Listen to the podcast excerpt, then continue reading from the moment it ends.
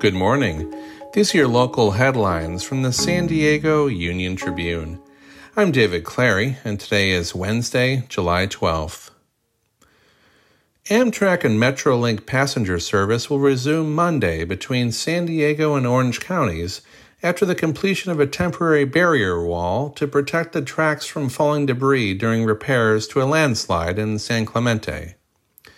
Amtrak will provide 10 daily round trips between San Diego and Los Angeles, transit officials said, and no bus connection will be needed between Oceanside and Irvine.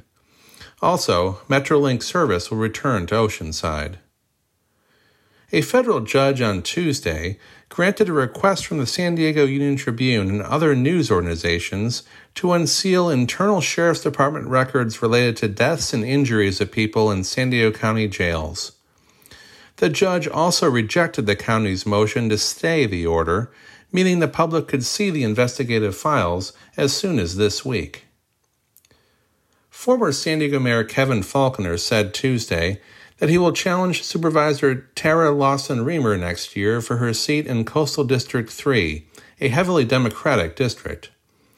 It will be the Republican's first attempt at office since his bid for governor during the failed recall campaign against Governor Gavin Newsom in 2021. You can find more news online at san diego uniontribune.com. Thanks for listening.